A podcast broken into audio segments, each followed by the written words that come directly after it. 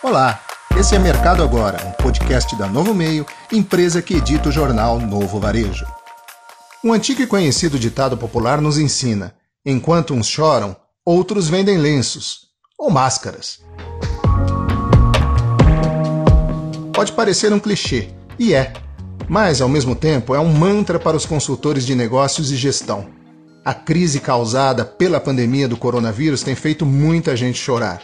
E não sem motivo. No mercado de reposição, o movimento nas lojas de autopeças caiu significativamente. Até porque, para a maioria, não existe autorização de funcionamento com as portas abertas.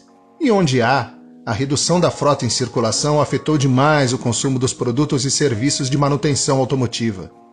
Mas você já pensou que este período de espera pode representar uma oportunidade para a modernização da sua empresa? É de hoje que vivemos um momento de transição no setor de mobilidade como um todo. Talvez esta pausa gerada pela pandemia venha a representar uma aceleração nesse processo. Sim, porque na falta das atividades operacionais, os melhores gestores estão pensando em estratégia.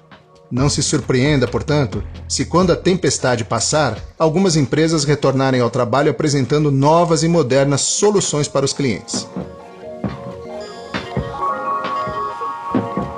Mas como inovar em meio à crise e sem condições de investir, já que não há dinheiro entrando no caixa?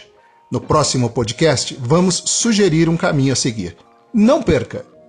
Você ouviu o podcast Mercado Agora, a notícia construída com o protagonismo da sua opinião.